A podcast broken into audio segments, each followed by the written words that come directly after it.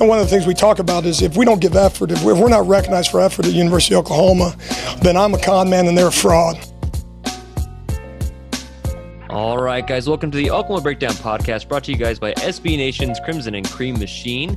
You guys can find us on iTunes, Spotify, Stitcher, Google, Google Play Podcast, pretty much anywhere you guys can get a podcast. Please go ahead and rate us five stars. It just makes us feel special and also it makes us easier to find. But I'm joined today with my co-host Jack Shields and Stephen Brown. Um, guys, how's how's life? Uh, it is almost August, so the heat is about to start getting down. So how's how's life, Stephen? You had your power knocked out yesterday. Yeah, Mother Nature really didn't uh, cooperate with the podcast yesterday. Um, it was a, little, quick and fierce storm yesterday too. That was not. It lasted like an hour here, but that's only because oh, the storms kept developing like right over the house. It was, so it was like, like, three of them. It was like 50 mile an hour winds for like 10 minutes, and then it was sunny, and then it was like 60 mile an hour winds for another five minutes, and then it was sunny. It was a very odd, very Oklahoma thing, though. Some BS, man. Yeah, it's just like yeah. no fun. So, Steven, how how long was your power knocked out for? It was about. I'd give it like an hour. It wasn't too long. Oh, okay. So maybe a little bit more than. What did you do? Just like sit on Twitter for an hour? Uh, I did a lot of twittering. I was on Discord. I did go for a run oh. after oh. the uh, the storms had passed, and uh, I got just annihilated by mosquitoes. I have like thirty mosquito bites. Mm. Fantastic. West Nile virus. Um, oh, Jack, how's life with you? What's up with you with the new dog? Uh, we brought yeah, we brought the dog home. He's uh he's nine weeks old. His name is Archie. That's short for Archibald. I yell Archibald at him when he's being bad. Um, he bites, which is normal for a puppy, but you know he's adorable, so you can't really yell at him can't. Uh, it's I don't know. He's he's like five pounds right now, so like you, it, I feel bad like you know pointing at him and disciplining him because I mean I'm like I should be the bigger man here. I weigh 200 pounds. He weighs five pounds. I feel bad talking down to someone like that, but it is what it is. It's a weird dynamic, but we're we're working on it. It's okay. He seems like a good boy, and and funny thing, he, uh, he's good slash bad. Yeah, aren't we all though? Right? I suppose. uh, Jack has been mistakenly texting me instead of his girlfriend for the I'm, past like I'm, 3 I'm, days. I'm very concerned with this trend. Like, I, I, I don't like. He, what? Yeah, yeah, it's been happening a few times because usually the majority of my texts like are from between us, so if like I open my iPhone and am about to send a text, like if Kamiar happens to be the last person to text me talking about like Kendall Daniels or whoever or what have you, I will accidentally send something to Kamiar. Yeah. And so luckily nothing has been incriminating or embarrassing. It's just saying, "Hey, I'm bringing home pork lo mein." yeah. and that's okay. I, you know, I'm, I'm, so that's something that I'm sort of like fine with sharing with other people. I mean, other people are impressed by that. It's delicious. He's like, but, uh, you're gonna like what I picked out for tonight's meal, and I was like, yeah, what is it? In another time, it was, it was he's crate training like a champ or something like that. And I was like, well, that's a, he's a good he dog. He is crate training like a champ. He, he, he doesn't even cry when he's in his crate. He's a good boy. Jack was like, "Oh, this is this is troubling." It's a it's a concerning the first time. At what point did you time. realize you were texting Kamiar though? Usually, like uh, after Kamiar responds to the text, I'm just like, "Oh God." Yeah, the last, the last time I was like dot dot dot. uh, he says, "Damn it." oh God. Let's talk about some football. Football's good. You know, I think we might be actually having it in the next few weeks. So who knows? But the Sooners, they indeed, because um, we've got a lot to run off of with Pro- Prophet Brown committing to USC, and that doesn't seem like it was OU severing ties because they couldn't get him.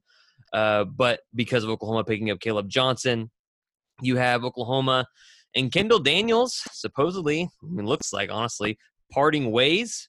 Uh, the Sooners also picking up 2022 uh, with Jordan Hudson, a top 100 100 player, wide receiver, offers from Bama, LSU, A&M, and uh, Justin Harrington actually making his way into OU. So a lot of good news, some bad news regarding, uh, of course, Kendall Daniels, an in-state OK Preps pro- uh, prospect. But Stephen, tell me what you know about Caleb Johnson from Greenville. Of course, you see a lot of his film is wide receiver and him just like running past dudes. Right. Uh, but he, Oklahoma is definitely taking him as a cornerback. Um, he's got long arms. I think he's like five foot ten at the at the least. What else should we be expecting from him? I mean, he's, he's a very athletic um, player. Um, he's one of those guys that uh, I think the staff evaluators like. This is a guy that has everything we need. He doesn't play a lot of DB right now, but it looks like he could do it. Um, he's got the size. Think he's a six one right now. Um, so I mean, he's got that that Alex Grinch kind of rangy, tall, um, can cover a lot of space with his body. Um, and with that, he's also pretty physical. And he's not like a wide receiver that kind of looks to avoid trafficking, break tackles. Um, so I think he's got a ways to go, but he can do it. And I think it's a good eval by the staff. And Prophet Brown recently committing to USC would you? Oh, you missing out on an all-name team, kid. By the way, yeah, such a good name. Such a good name. Someone named Prophet Brown. Zero chance of a bust right there. Probably, yeah. That means like, that he's gonna dominate. He's what is it? Saint? Really. What is it? Amon? Is it Amon Ross Saint? Whatever. Yeah, USC well, as well. USC yeah. has had. You know, there's Equanimeous and did one of those brothers go to Ohio State? I think, and I don't even know. I don't know. They're all they pretty good. I mean, yeah, I'm on, Amon-Ra St. Brown. That's what it was. Who's like, their dad that like changed his name? Prince. I don't know. I think he played in the NFL. I, I, I do not doubt that, but I think uh, they have an NFL pedigree right there. Don't know, but Prophet Brown does commit to USC, and it's after Caleb Johnson commits Oklahoma, and with Damon Harmon, who's likely to commit to Oklahoma on August 1st at the same commitment announcing time as Kendall Daniels, who's supposed to be on August 1st. So it looks like Oklahoma is just, they're not ditching Prophet Brown, uh, but it sounds like Oklahoma, their class is filling up. It, does that sound pretty accurate, Stephen? Yeah, I mean, there's just no room. Uh, the numbers were already tight for this class to begin with. So once you get guys that want to commit, um, especially guys that you like, like Caleb Johnson, um, it's just you have some tough decisions. And unfortunately, Prophet Browns just doesn't fit into the plan. And let it be known, people need to be sure this that people say, "Oh, well, Prophet Brown is a four-star guy, and Caleb Johnson's a three-star guy that we just found out about." Well, the staff has, has just been evaluating people like crazy. First of all, secondly, both are projects. Prophet Browns, Prophet Browns are running back, and Oklahoma sold him on playing defensive back. And same for Caleb Johnson. He played actually plays a lot of both ways on wide receiver, defensive back. Uh, so either way, it was going to be a pro, uh, a project. So Oklahoma doing that, and Kendall Daniels though he's he's the name that we're all going to be talking about consistently because again, like we like we talked about like three weeks ago. We did this three weeks ago. That if Oklahoma were to lose Kendall Daniels, which would be the top safety prospect in state, it's a, a, concerning trend that dates all the way until basically Will Sunderland. I mean, and of course for reasons. Well, yeah, and it's for it's three huge names in four years too. I mean, it's uh, uh, Josh Proctor, Dax Hill. And then Dax Hill. And then two years later, Kendall Daniels. Kendall Daniels, of all three of them, seemed like the biggest home run potential for OU as far as, uh, or the biggest slam dunk, I'd say. Like someone who you would think would just sort of fall into OU's lap, someone who grew up an OU fan. Yeah, and, That wasn't really the case obviously with Justice Hill, or not Justice Hill, uh, Dax Hill. But um, yeah, it, I mean it's it's it's an upsetting trend for sure. But at the same time, OU's finding people they like at similar positions, so it's not a you know it's it's not a death sentence by any means, but it's definitely frustrating and it's definitely a blow to the ego.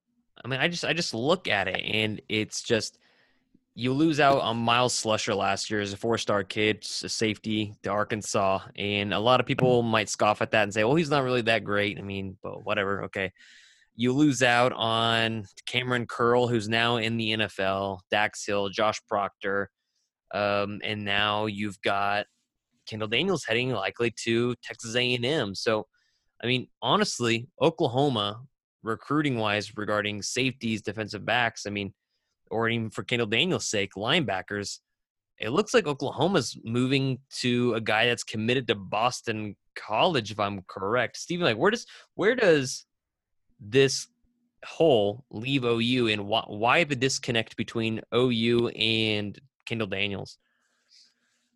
I'm not sure if there's as much of disconnect this time around. Um, I was talking to some people up in like Broken Arrow um, not too long ago, and they were very they talked very highly about the new staff and how much um, they pay attention to OK preps and building these relationships with coaches, especially in the Northeast area.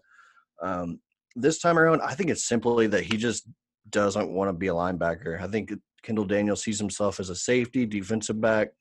Um, some of those schools are recruiting him as so. I think Clemson kind of is doing that hybrid linebacker uh, box safety. But uh, Texas A&M, I think they've just said, you know, if you want to be a defensive back, we'll take you. Uh, now, whether they mean that, I don't know. But uh, I know Oklahoma's pretty up and honest about, you know, him being a linebacker, if not an inside linebacker, and that's just not what he wants to be. Love it. I, I, I, just, I just don't get how Oklahoma can't get these guys to campus and just figure it out later. Is that just Yeah, is that just not a thing anymore? I think they're just too honest sometimes, and you know that's a good thing. Right. Um, there's plenty of times where players get to campus and they're like, you know what, we're gonna switch positions on you. I think um, That one of those guys like the Mike Mark Stoops Andrews. strategy. I mean, Yeah. Mark, the, Mike Stoops was doing that. He was saying, "Hey, you're a talented kid. We'll figure out the position later." And they ended up moving positions two or three times during their tenure at OU. And I guess Grinch isn't really into doing that. So Right. it, it sort of makes sense. and sometimes it works out. I mean, look at Mark Andrews, recruited as a wide receiver. Yep. Um, they put him inside as a tight end. He seems to be doing okay. So um, it works for some kids, not all of them. So would you be under the thinking that it's safe to say Oklahoma isn't necessarily recruiting, as, as at least for defense, anyways, they're not necessarily recruiting the highest rated people um, with the understanding that they can f- turn them into whatever they want, as much as they are recruiting specific body types for specific positions to make them successful. Yeah, I think that's exactly what they're doing. And they're looking for guys that fit their system and can do some things that they want to do.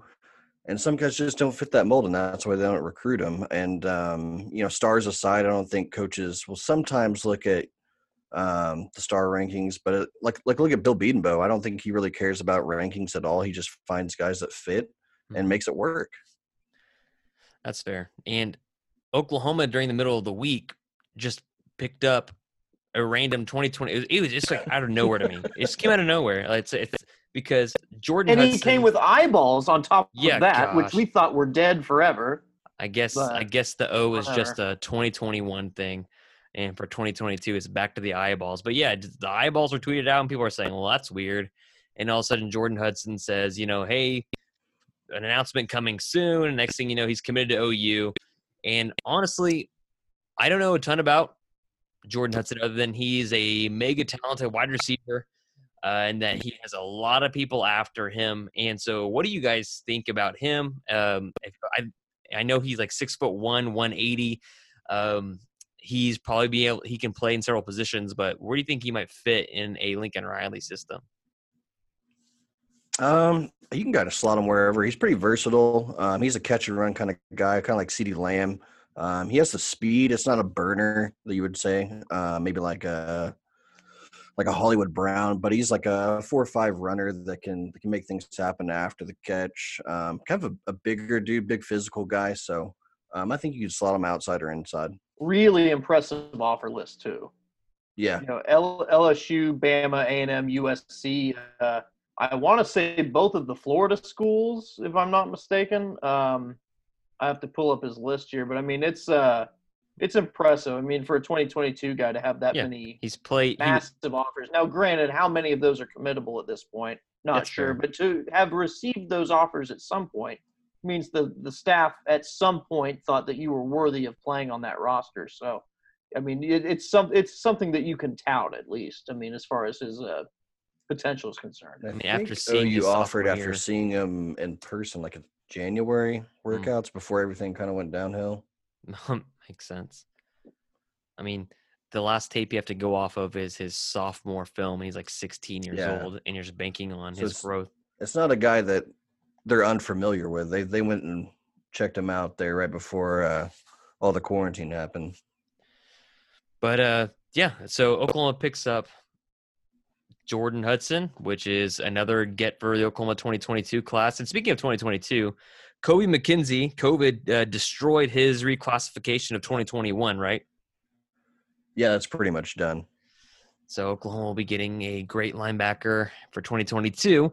Uh, but Justin Harrington, which is probably the most immediate duh impact of all of these guys, he makes it into Oklahoma in the middle of July. But it's better late than never, especially as a JUCO kid. Uh, there's a lot of clearinghouse stuff that had to be in, but because he got to because he got to practice, or not even certainly really practice, but he, because he got to the university so late, uh, I I don't think, anyways, that he can be that effective right away. But what do you guys think, Jack? Go ahead. What do you think about Harrington? Well, physically, he is ready to go right away. You Yeah, would I agree think, with that.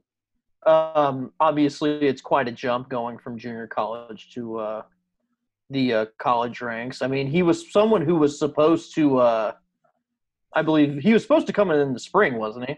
He's supposed to be in Right. January. Yeah. So yeah, he was supposed to be a January guy. That got pushed back. If he had come in in January, I he would probably be someone who was starting for OU this coming season, whether it's at the nickel or at safety. They would find somewhere for him to play. He's that talented. He's like 6'3", 215, and can move very well. He was the number one JUCO safety in the country this past year. Someone who was an immediate impact guy, but he's not going to have much time to work with Alex Grinch, someone who's very particular about what he wants from his safeties. So, you know, someone who may only have, you know, two months, I guess, to work with this defense. But Mhm.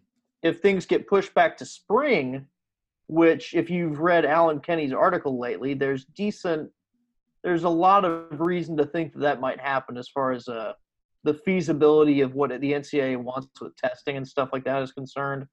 If things get moved back to the spring, then Justin Harrington can make an immediate impact on this team. Hmm. But if things start up when they're scheduled to start, I kind of doubt it. Maybe late in the season, but who knows? Stephen, what do you think? Um, I mean, he's a guy that can play safety or corner. I think um, OU's talked about playing him at corner, especially with their need with Parnell Motley gone. So I think he's a guy that could absolutely um, come in and you know maybe not start, but get in some some rotations uh, pretty much right away. Just given that he's a JUCO guy, um, he's not a guy that they need, really need to physically develop. He just needs to get the the X's and O's down for OU system. So. Um, we'll see if he can do that. I think he's a guy that could probably get in week one, uh, but maybe not play significant snaps. I feel like Harrington it could be one of those guys that comes in late, kind of like a Jalen Saunders that qualified late Yeah. and didn't do anything until the Texas game. I, I feel like he could be one of those guys that comes up big uh, because you know near the middle of the season, uh, for however many games in, four or five games in, um, could do some damage and could provide a really nice wrinkle for Oklahoma's DBs, whether it be at corner or at safety, because I mean, Oklahoma, they're working with a lot of depth, especially if you have Justin Harrington, you have Jer- uh, Jeremiah Criddell, uh, you've got Woody Washington, Woody Washington. uh, and Bookie, all guys, and Tre Norwood, Jaden Davis, Tre Brown. you have a lot of guys to figure out who are going to be your corners one and two and your nickel. And of course, corner one is going to go to Tre Brown. So now you're looking at what Jaden Davis at the second cornerback could be Tre Norwood because I mean, like Alex Grinch really, really, really liked Tre Norwood last year before he went down.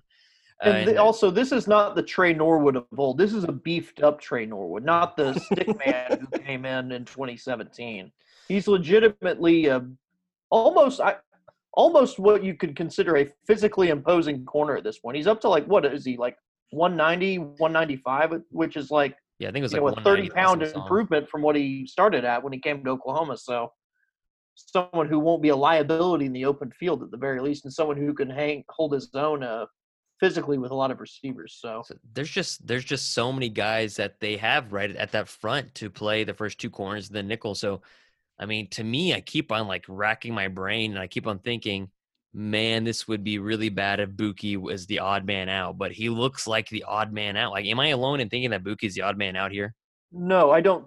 I don't think you're alone at all. I mean, he's someone who just doesn't really fit Alex Grinch what he wants from a defensive back at all. I mean, he's what is he? Five foot eight. He's like a guard. He's not long at all. He's not good in the open field tackling.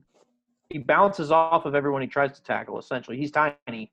I, I mean, mean, he, he and he he knocked granted, himself out.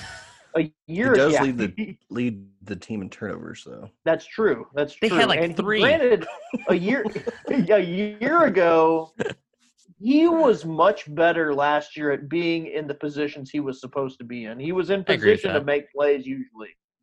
And so, to his credit, the mental side of the game, he was doing much better. Then, obviously, he had his brain fart against LSU and got kicked out of the game.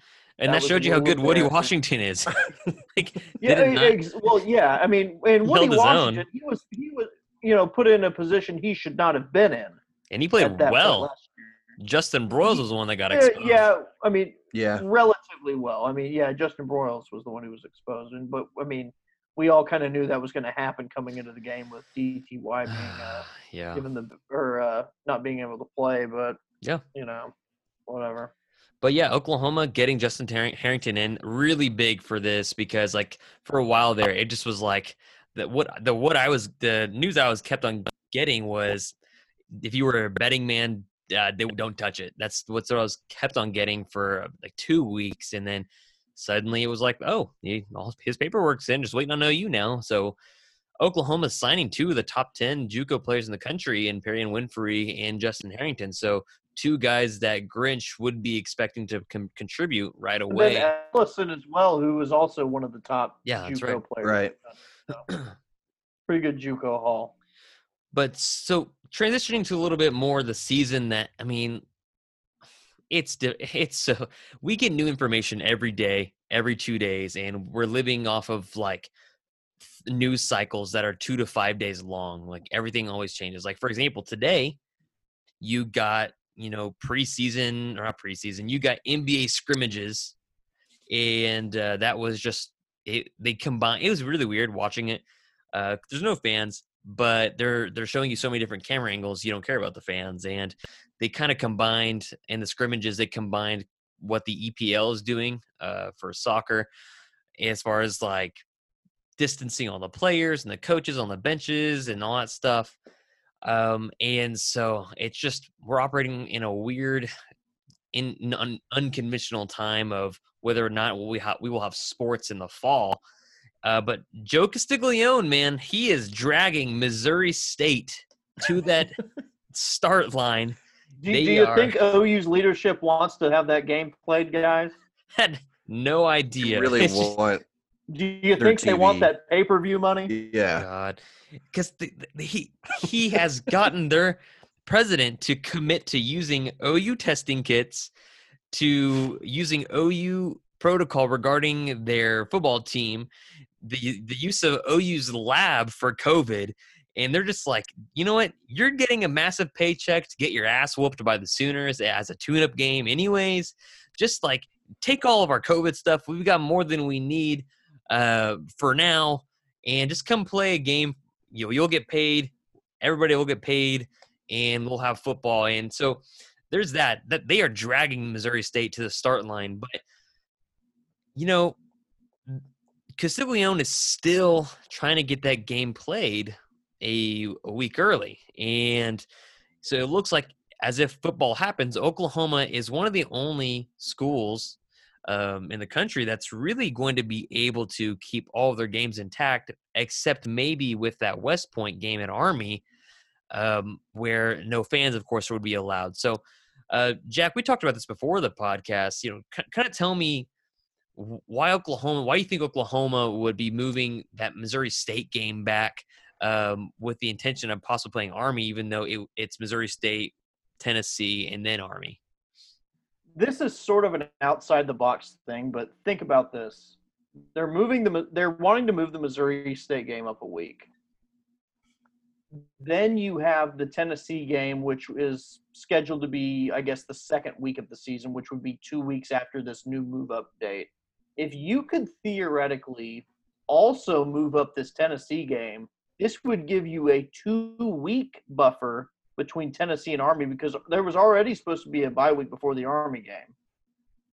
So theoretically, with Cuomo's mandate with the state of Oklahoma, people coming from the state of Oklahoma who have to quarantine for two weeks, theoretically, that could be done if they move up both of these games. Don't you think? Do you think that they could theoretically play this game? So it's theoretically yes. Do you think that's a legitimate thing though? Do you think that that could be? I don't think it is. See, that's the thing. Like I was just spitballing. I don't think that's a thing at all because I think they would probably prefer to just play this West Point game in another season with fans. Yeah. Don't you think? I, they don't I want to throw away this experience for the big money OU donors. Big money OU donors have been like crazy about going to this West Point game, and there yes. are a lot of them that are very mad that they don't get to do that anymore. So yeah, I OU, I, I, think, is pushing to have this game move to a different season. It's just I've been try, trying to rack my rack my brain. Why is OU trying to move up this Missouri State game? And I thought, oh well, you know, not thinking about the the schedule, the layout. I was like, well, I mean, if they have an extra bye week somewhere, uh, that might give room to Cuomo's mandate that specifically Oklahomans and a couple other states have to quarantine before coming in um, for two weeks, and that would give Oklahoma the amount of time to play Army at West Point. But I, I just I, am at a loss for words of why they would be all just trying to move it up. Stephen, any any clue idea? No, I think you guys said it all. Um, I know that's that Missouri State game is probably going to be like the most highly bought pay per view game of all yes. time. Probably. No matter. Yeah, well, so maybe they're just trying to get it before everything just goes to hell. See, that, that was my 80, thought. 80,000 extra people who are not going to be in the stands who are going to buy this pay per view games. So right. That was my thought too, that, Stephen. That one goes without saying. Was that man like in Clay If we can just get one game. Yeah, if we can get one game and you can get 40,000, 20,000 homes paying for pay per view and everybody not socially distancing at their homes and watching it, uh, that might be a nice shot in the arm for OU, Missouri State athletics, um, and everybody else involved.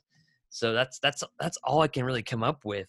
Is that just like oh, get it at, in as fast as possible because we think this ship is going down. But yeah, I I have no other clue. But other things that we have for you guys today on the podcast, we do have a name that sooner, and this one is since 2012 to make it a little bit easier we have other things involved regarding California high school football pushing their seasons to spring, and you know Texas football. You know they might be doing the same thing. Who knows? These are two of the biggest high school football associations in the United States. We have TCU becoming tra- the new transfer U, so they can get off of Lincoln Riley's back, and then a couple awards, Big 12 preseason uh, records and recognitions, and one other thing from Benny Wiley and Brian Davis. But we'll check you guys after a break for our sponsors. All right, guys. So for this, last time I had all this information in a doc, and you guys could read this before we got here. So you had an idea of maybe who it could be. Uh, but instead of doing that this time, uh, it's just a surprise. You guys have no idea. You have no idea what position it is or whatever. Uh, you're flying into this blindly. Um, so, I would assume. So I'm- I'll, I'll read you guys the description, and whoever goes first, man, you you just say the name first. Uh, like it's it's it is what it is. Let's see, let's see how it works. But let's go with this first one. This former Oklahoma Sooner is originally from California and was actually initially committed to Arizona State. He ended up going to JUCO uh, and going to OU, where he spent roughly two seasons at OU. He's most known for a 95-yard touchdown run in Damian Dallas. Williams. It is Damian Williams. the rest of that was he was signed as an undrafted free. He was Arizona Western, wasn't he, JUCO? yeah, I think it was in Yuma. Yeah, and I was which is no longer a program, I believe. really. I think they disbanded the program, which is crazy because that was a super successful JUCO program. The very last So, thing I was gonna say is that he won a Super Bowl, but Jack's a Mhm. Kansas City fan, so you already know That's that. correct. Should have been the Super Bowl MVP. I love Money Mahomes, Dropped. but he should have been Super Bowl MVP. Yeah, so he was the only one out of these three that was not drafted. Everybody else here is drafted. All right, let's go to the next one. So we have Jack up 1-0. This former Oklahoma Sooner is a- was is you know he's from Texas, and was originally committed to Texas A&M. A defense a, a defensive player linebacker earned two Big 12 All-American honors during his sophomore and junior seasons. As a team captain, he was injured just before the Texas game during his senior season where Oklahoma won its Sugar Bowl with Alabama. Corey Nelson. It is Corey Nelson. Yeah. I'm just was- getting destroyed by this. He was selected in the seventh round, I think by the Broncos, right? Yeah, yeah. Yeah, he had a cup of coffee. All right. Corey Steven- Nelson was going to dominate in his senior year. He was He doing was. great. Didn't he like Like, tear like a pectoral muscle or Yeah, something? Yeah, it's, a, it's a he- he at Notre Dame. great I- game Was it at Notre Dame? from What I recall. Oh no, he tore his Yeah, at peck at, Notre at, Dame. he tore his peck versus I think it was. TCU. It was TCU. TCU, yeah, he he had a great game at Notre Dame though. Yeah. He, But, uh, yeah. he I I think he had a touchdown. He had the first touchdown for OU in that Yeah. game. I think. Yeah. Uh, yeah. Uh, Eric Striker made the hit on Tommy Rees, Yep. and I think Corey Nelson had the touchdown there. He, he had the pick and the touchdown, and then I think the next pick was Frank Gallag, Frank uh, Shannon, Frank Shannon. Correct. Oh, that was that was a wonderful day. That was a wonderful game. That was the first Oh, Sooners cool. game I've watched on It fun NBC. game. In NBC. Did I- I, if did either of y'all go to that game? Mm-mm. No. Their tailgating scene at Notre Dame's pretty legit, actually. It was cool. South Bend is horrible, but the tailgating scene in Notre Dame is legit. It was Oh, a bunch of Catholics. I bet their tailgates are amazing. hell yeah. Just keeping it real. Steven, you gotta get your shit together, man. Yeah, this is not going well. All right. Well, hey, you can tie it up. this former Sooner was an All American for all of the years he actually played at Oklahoma. His freshman year, he did have 318 yards receiving, so not that much, so he'd be a freshman All American. But his last season as a Sooner, he had 958 yards receiving.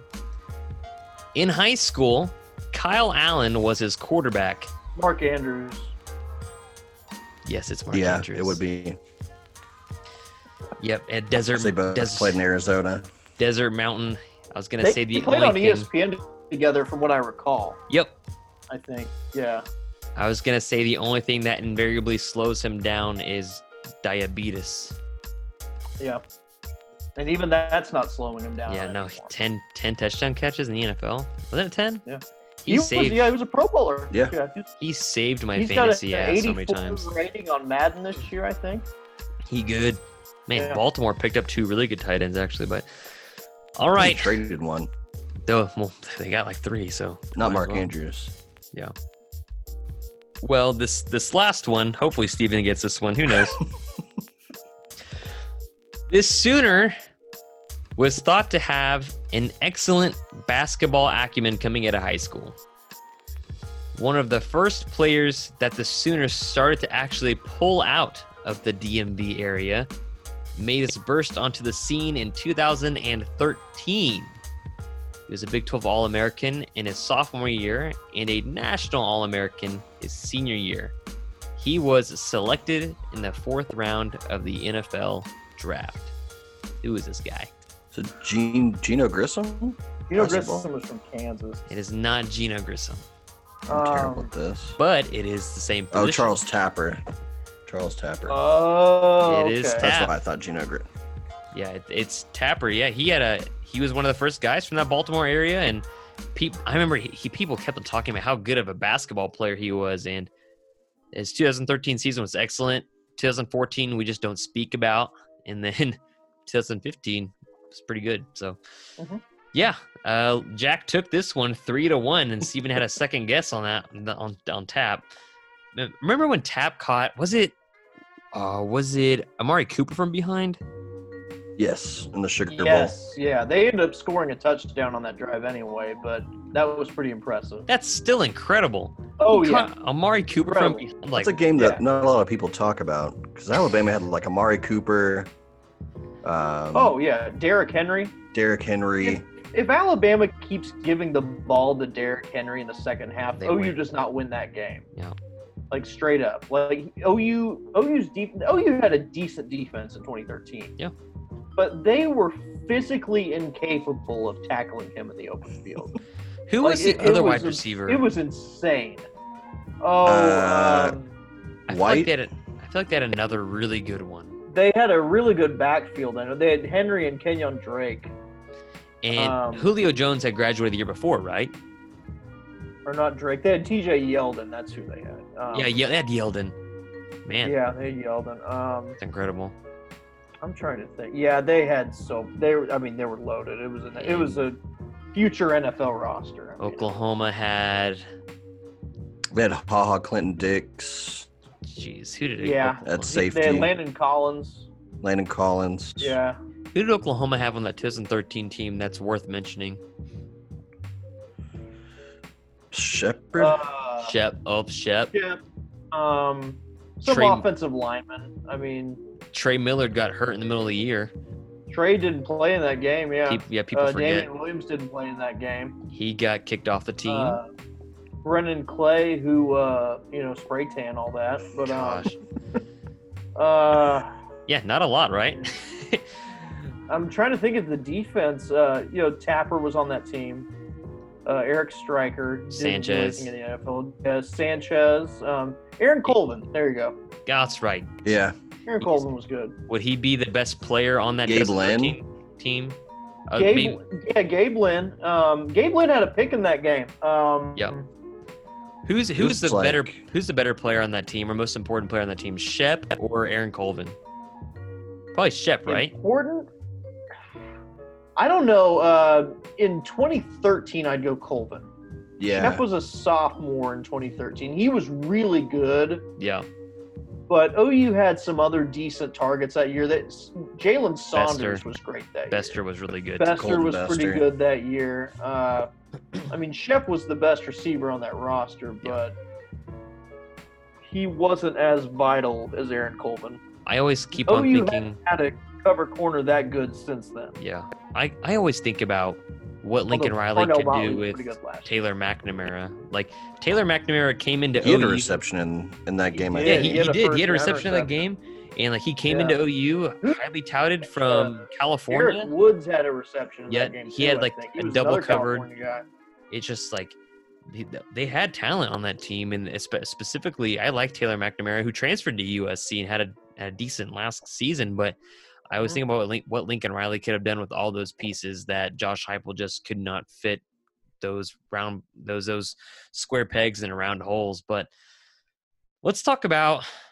guys from high, uh, from California high school, California, because this this was brought to my attention actually by Bryce Foster.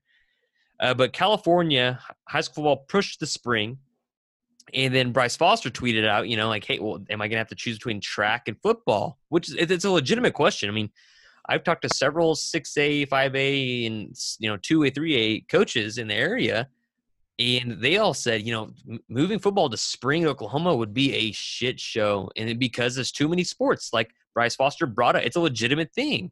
between track and field and and and, and football and whatever else they want to get involved in. It, that's a very legitimate thing. And so does this threaten let's say Texas also pushes it to spring. National Signing Day has to be pushed back, right? To like April. Yeah, you could still do an early signing. Yeah, you'd push I, that February one back. without- without pay- pushing playing? back signing days would just be really tough because of just preparations in general for these kids. If you pushed it back a few months, I mean, they're supposed to be on campus just a couple months later. It's, uh, I mean, I guess that's still the case with the early signing period, but it's uh, logistically it would be very tough if you push back National National Signing Day. I, you would think.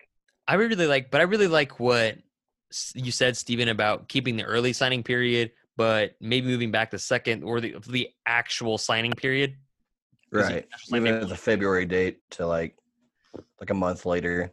after the Yeah. season, or it, it's just If you moved it to March, you would have some film on the guys Yeah. at least. And and that's the thing is early. Like some guys might just want to get it out of the way. They know who they want to commit with. They might just sign on the dotted line before they even play their season. But other guys, they're just trying to get out and play some football and get you know some stars or bump up to a three or four star and get some recognition. So I would think definitely that that second National Signing Day or the original National Signing Day would be pushed back uh, if that were to happen. And if California's going to do it in Texas, if some stuff doesn't clear up within the next couple weeks in Texas, you know it's not looking good. Oklahoma, the OSSAA hands offing it. They say nope. It's up to individual school for now, anyways. It's up to individual Right. schools to decide whether they want to play or not because of uh, COVID 19. So I think it's an interesting conversation to have. So, of course, like I said earlier, we live in three to five day cycles of like how we're supposed to do things, go school, uh, jobs, living life with masks or not masks. Uh, so it, it's it's really intriguing how that could affect National Signing Day. But Gary Patterson, I mean, he doesn't need National Signing Day when he's getting JUCO guys in all the time. So just got a got, got of grad Brooks transfers. yeah, grad transfers, and now gets in uh, Spielman. I it's Spielman, right? From wide receiver from Nebraska, and it's he's starting to develop a nice little pipeline over there. And does that uh, because the first thing I thought was Gary Patterson is feeling maybe a little bit of pressure for not having the best seasons the last few seasons after really coming onto the scene and just like making a total killing. Do you think a lot of the grad transfer stuff is that he knows the team is maybe not up to snuff and that he's trying to accelerate that process so they don't lose six games again? It's like Jack, what do you what do you think? What's your initial? I think. See, I, I I'm not sure about that. I think they were probably going to be pretty okay this year because last year they were dealing with a freshman, true freshman quarterback, and he's okay. they, He's good. They were really close to winning a lot of those games too. They win one more of those games, they go to a bowl game. Well, they almost beat Oklahoma and, I- Norman. Yeah, exactly. Which book you saved them. know, they did. Yeah, and like, uh, Coming But, full uh, circle there. yeah, and their defense, I think, was supposed to be pretty good this year, regardless. Mhm. It's usually pretty good, anyways, right? Yeah, it's usually pretty good anyway. But I mean, their TCU defenses are especially good when they have a ton of upperclassmen on the roster, which I think was going to be the case this year. So, you know, I you would think that maybe that's a bit of a motivation. They went what was it six and six the year before, and then five and seven last year, which Yeah. for TCU is uncharacteristic. Never forget. I think forget Gary is probably just being an opportunist. Does Gary Patterson strike you as the type of guy who's not going to keep cool? I mean, I know he sweats a lot and stuff like that, but he he's a pretty heady guy. I mean, he's like not going to force stuff like this if he, you know, You've I, got- I, I you've got two head cases in Zach Evans and Marcel Brooks, and now you're taking grad That's- see, transfer in that's from true. Spielman. Yeah. See, that's the thing. Zach Evans for Gary Patterson. That's the little That's that's that's why I was like, if it if, it- yeah, if it was just if it was just Spielman, I would have been like, all right, whatever makes sense. You know, they just lost Jalen Reagor. I, I get it, but because of head cases where nobody nobody wanted to touch, not even Georgia. did want wanted to touch Zach Evans. You had Deion Sanders like apologizing for this guy on national television during their All American games. It was really awkward. And like so, Maybe Gary wants a challenge. Who knows? Gosh. I mean, this kid. I mean, what? Who is he? The kid who I guess it was their state championship week, and he wouldn't give up his cell phone. Is this Yeah. Zach Evans? Yes, that is Yes. that Zach Evans. Yes. Yeah. Um, yeah. And, and, and that is not an isolated incident from what we've all heard. So, yeah.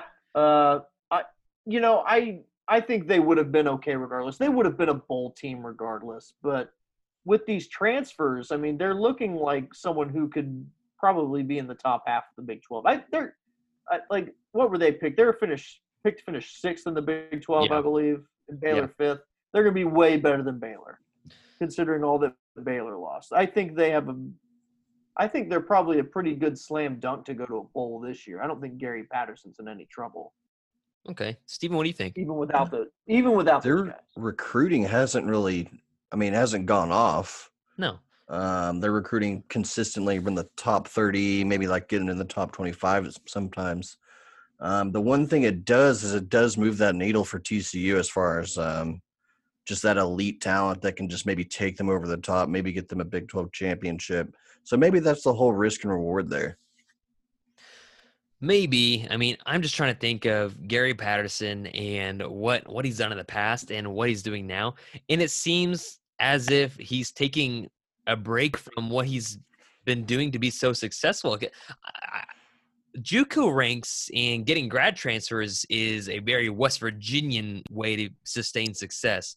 That doesn't Right. seem like the way that Gary Patterson has ever operated. So it's just really kind of odd to me.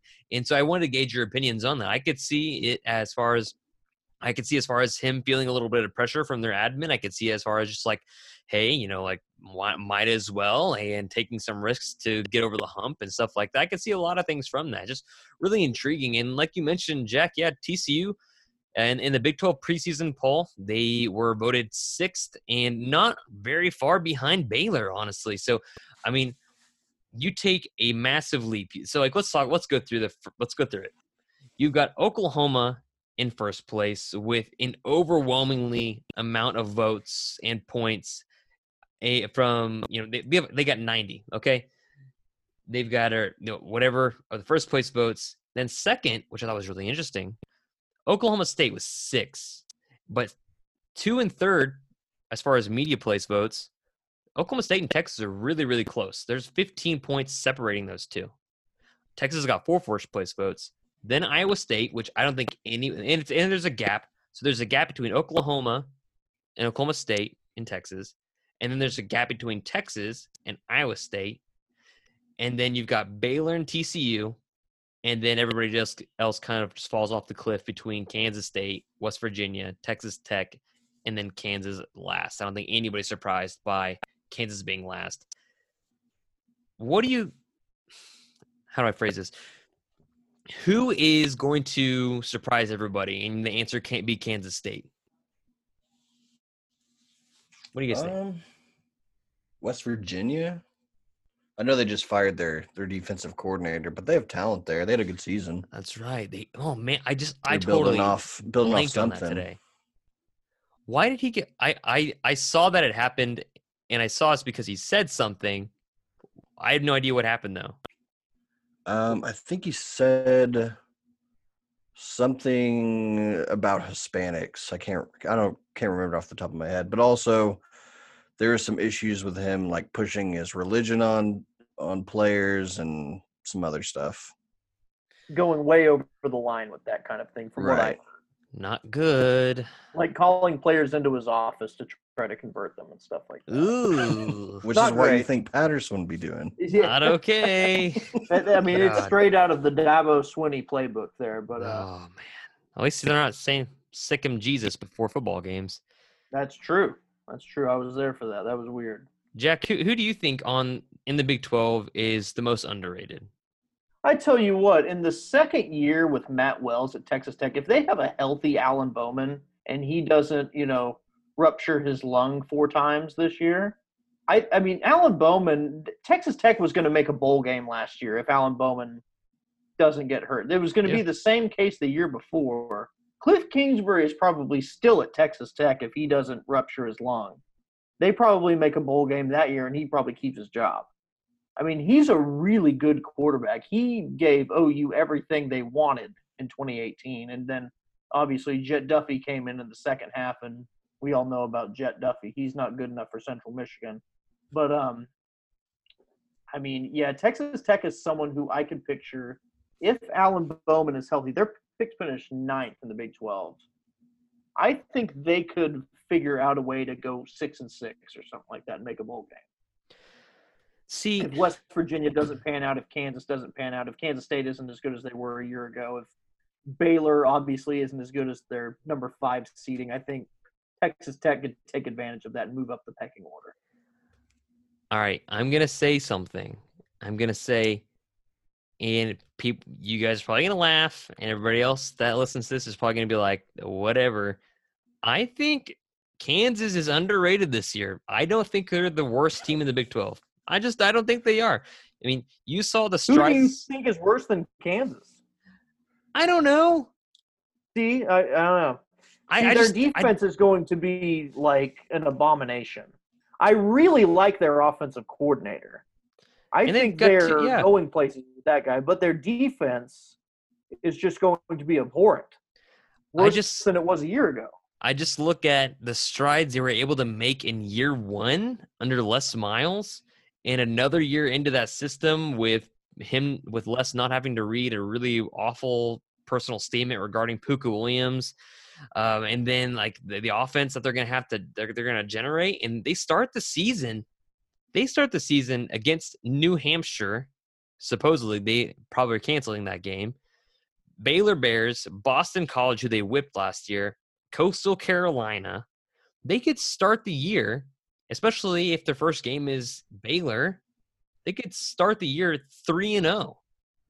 And they might even start it if they replace New Hampshire with another yuppie team. They could start the year 4 and 0 and they only need to win, two more games in the Big 12. And they almost beat Texas last year and last two to the 3 years. I I just I feel like Kansas is Kansas is on the up. Uh, they they had a really decent recruiting class for Kansas last year. They had shit ton of three stars, and for Kansas, that's saying something. That's like Oklahoma State level recruiting, like, and they make it work.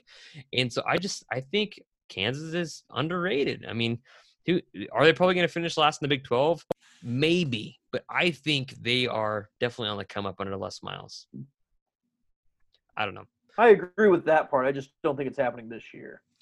What do you guys think about the most overrated team? Because this is the time to say, Yeah, I would say Baylor. yeah. And, and does it have directly to do with Matt Rhule, or is it because what else they lost on defense? It's personnel. It, it, it's per, I like Dave Aranda. It's just personnel. They lost like uh, what is it, ten starters on defense? It was a great defense too.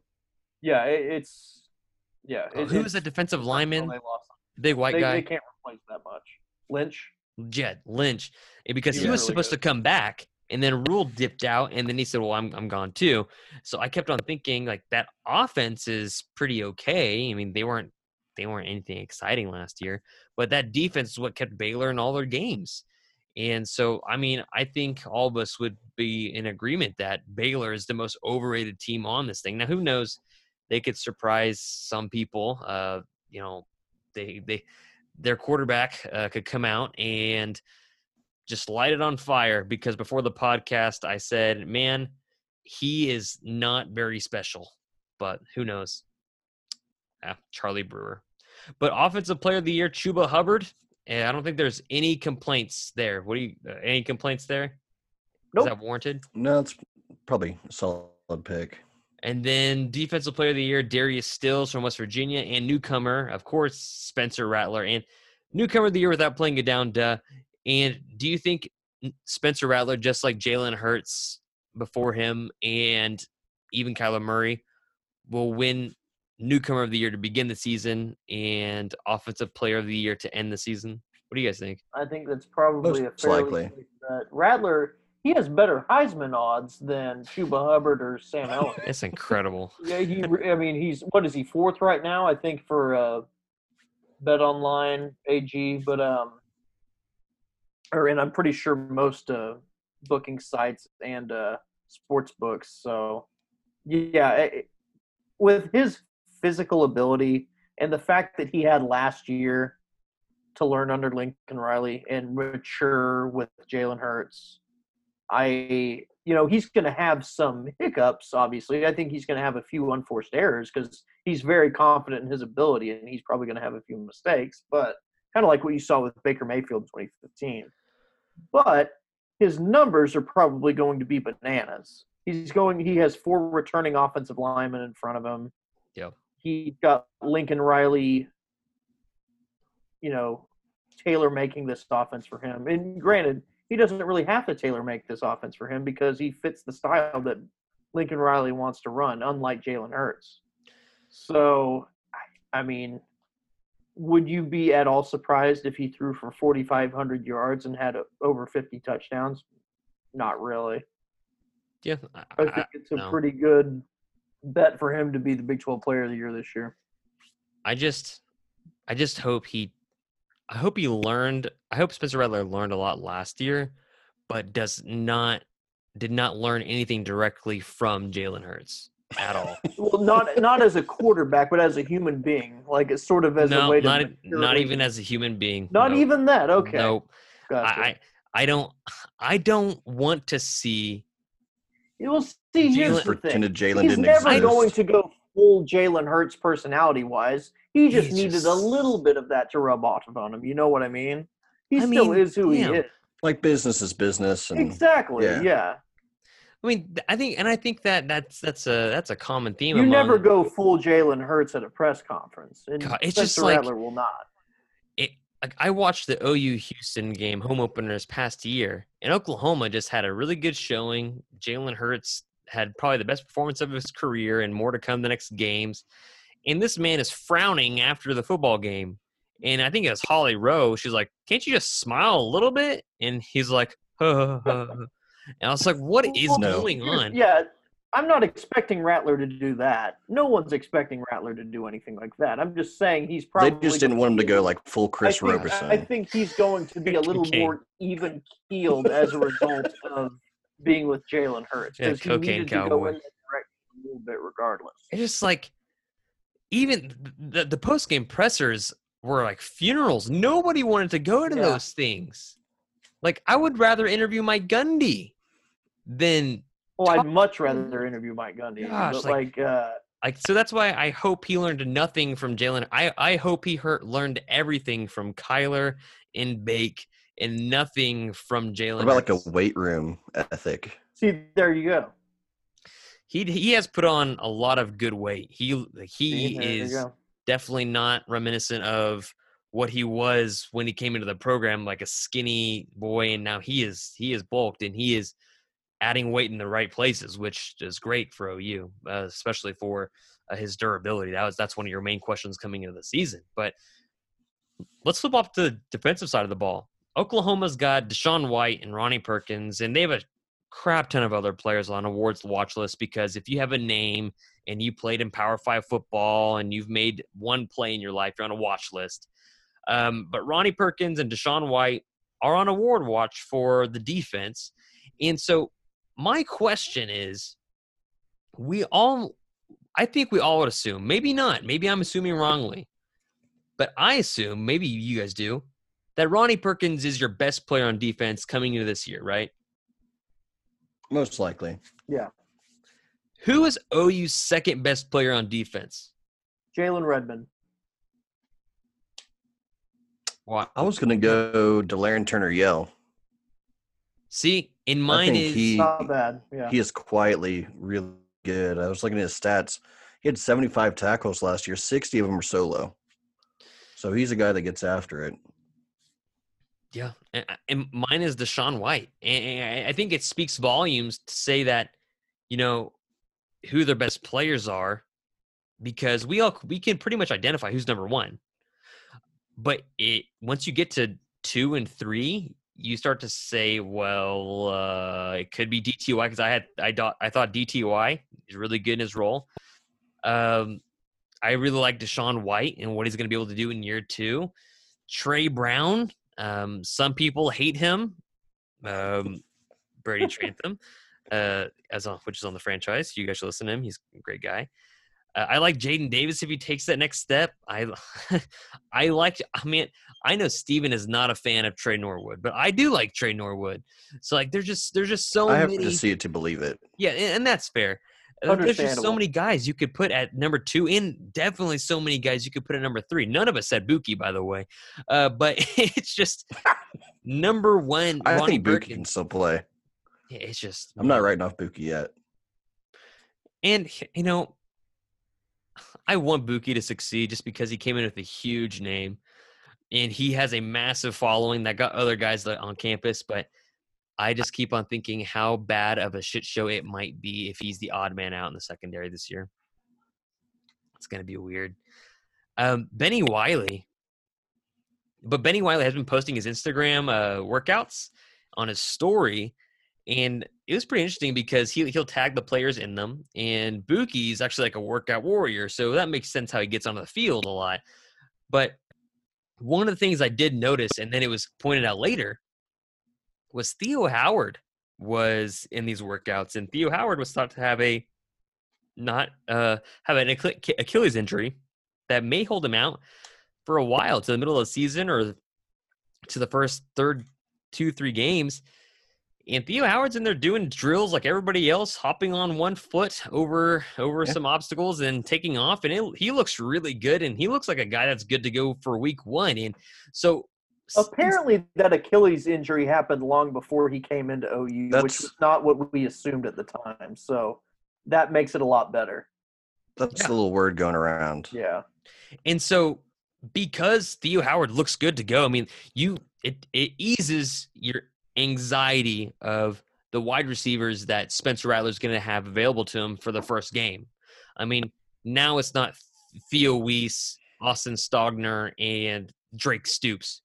Now Not you that, have not that that would be terrible. I mean, that's a pretty decent collection of talent there. But But the now you've got Theo Howard, Charleston Rambo, and a Theo Wease, and then you've got Obi Obialo, Obi Obialo, Drake Stoops, uh, Mims, and, so, and, and, a, and a several other guys you're able to throw out there. So it makes it a lot easier. eventually Trajan Bridges too.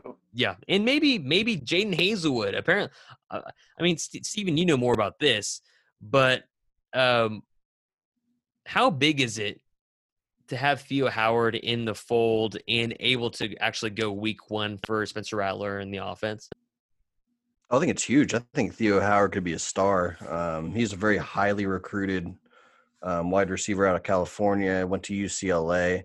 Um, had some connections with a few OU players, so I think that's kind of where that relationship started to build. Um, but his ability as like uh, as a burner, as a guy that can make the tough catches, the 50-50 catches, it's absolutely up there with some of the best in the nation. And Jadon Haselwood, is his injury actually less severe than originally thought to be? Um, I think that remains to be seen. It seems like it though. Um, you see him working out, um, at least doing arm stuff. You see him moving around. He's not on any crutches or anything, no braces. So uh, maybe they dodged a bullet. Um, ACL is a little little hard to grade. Yeah. Um, and with it being in the middle of a pandemic, I'm not sure that they could just absolutely go in there and di- you know do the diagnostics they need or the surgery they need to get it done. So um, that's still a little bit of an outlier. He looks, you know, like a guy that can come in maybe like week five, but we'll see.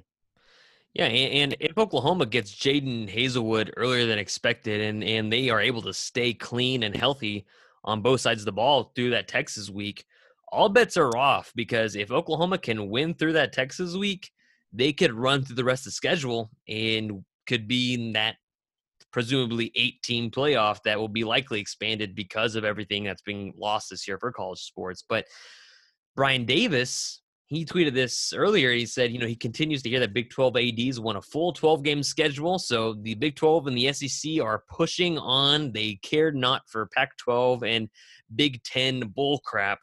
Um, they say the plus one model is on the table where they have nine league games and one non con. So I would imagine, and I would imagine you guys would agree. Actually, I mean, who knows? Uh, they might have to reschedule that Tennessee game because if Joe Castiglione keeps on pushing so hard for Missouri State to the start line.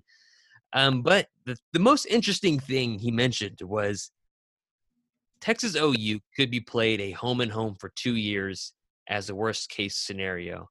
And so, Jack, what what do you think about Uh, the possibility of oh, OU playing a home and home in Norman and in Austin? Well, if that home and home starts this year and there are no fans this year, OU is the home team in 2020. That would suck. I have, wouldn't we have want no that at all. No, not at all. And then you play in Austin next year. Now, granted, one thing that came to my mind: what if if OU agreed to host it this year with no fans? How many seats does Texas Stadium hold? It's over a hundred thousand now, isn't it? Yeah, I think the it's like expansion? I think Yeah. it's like 104 or something like that. What if, as part of this deal, if OU agrees to play a game with no fans in Norman, what if they agreed with Texas to do something special with ticket allotment?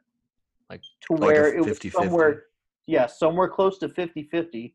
That way, there Mm. would be 50,000 OU fans down in Austin partying on 6th Street. Does that not sound pretty fun? God, that sounds like so many fights. that sounds drunk people. way more fun than partying in Dallas. Austin Yeah. beats the dog shit out of Dallas. Austin's a good partying. town. Austin's, a good town. way cooler than Dallas. There's gonna be I, I so would, many and it's only three hours further. It's only a five-hour Yeah. drive to Austin. I, i if you could do that, if you could get Texas to agree to that, I'm kind of down. I'm not gonna lie. One of my buddies went to a Texas game down in Austin, of course, and he was wearing an OU shirt just because he's a pansy. I can't remember what game it was. Might have been one of the BYU games or Maryland games that they lost. Can't remember. Um, he said that he saw um, some Texas fans beating the living shit out of some other opposing fan, and one of the guys peed on him after he was done. So uh, Huh. that sounds like a that's the Red River Shootout in Austin. Sounds like a good good old time. We can handle it. Hey, Steven, what do, you, what do you what do you think about a home and home with Texas? I mean, like it's intriguing because I've always wanted to It'd go be to the fun. stadium. Yeah, I think Jack's idea is cool. I don't know if they would do it. I would. Yeah, I would definitely be okay with it if you know if they had fans in the stands in both both places. But Mm-hmm. um, I think that's more of just a contingency, if anything. Uh, they have to like have like five plans in place if one of them falls through. So yeah. I think it's most likely still going to be a neutral site game. And I think I think that's I think that's what's going to happen anyways. But you know, of course, this is a worst case worst case scenario. But we'll see in due time. But uh, guys, that, I think it, that wraps us up. Do you guys have anything else to add? Um, uh, the California high school football moving to the spring. Um, if other states start to follow that, that does have implications for one to five star uh, defensive end and what he might do this high school season. I think that about wraps us up. So go ahead and follow us on crimsonandcreammachine.com. Um, you guys can find a ton of stories there. Um, so daily, daily stuff, uh, weekly stuff, a ton of things from all of our great writers. Um, it's it's wonderful. I mean, like Seth, Jack, uh, Alan, a lot of just fantastic stuff. Um, you can follow Jack on Twitter at J Larry Shields, or more what he's more notably on is at CC Machine. You can follow me at Kmaravi and CCM and Steven at OU Updated SB. Again, we're on iTunes, Spotify, Stitcher, Google, and Google Play. Give us a five star review. We really appreciate you guys for listening to us, and we'll check you guys later.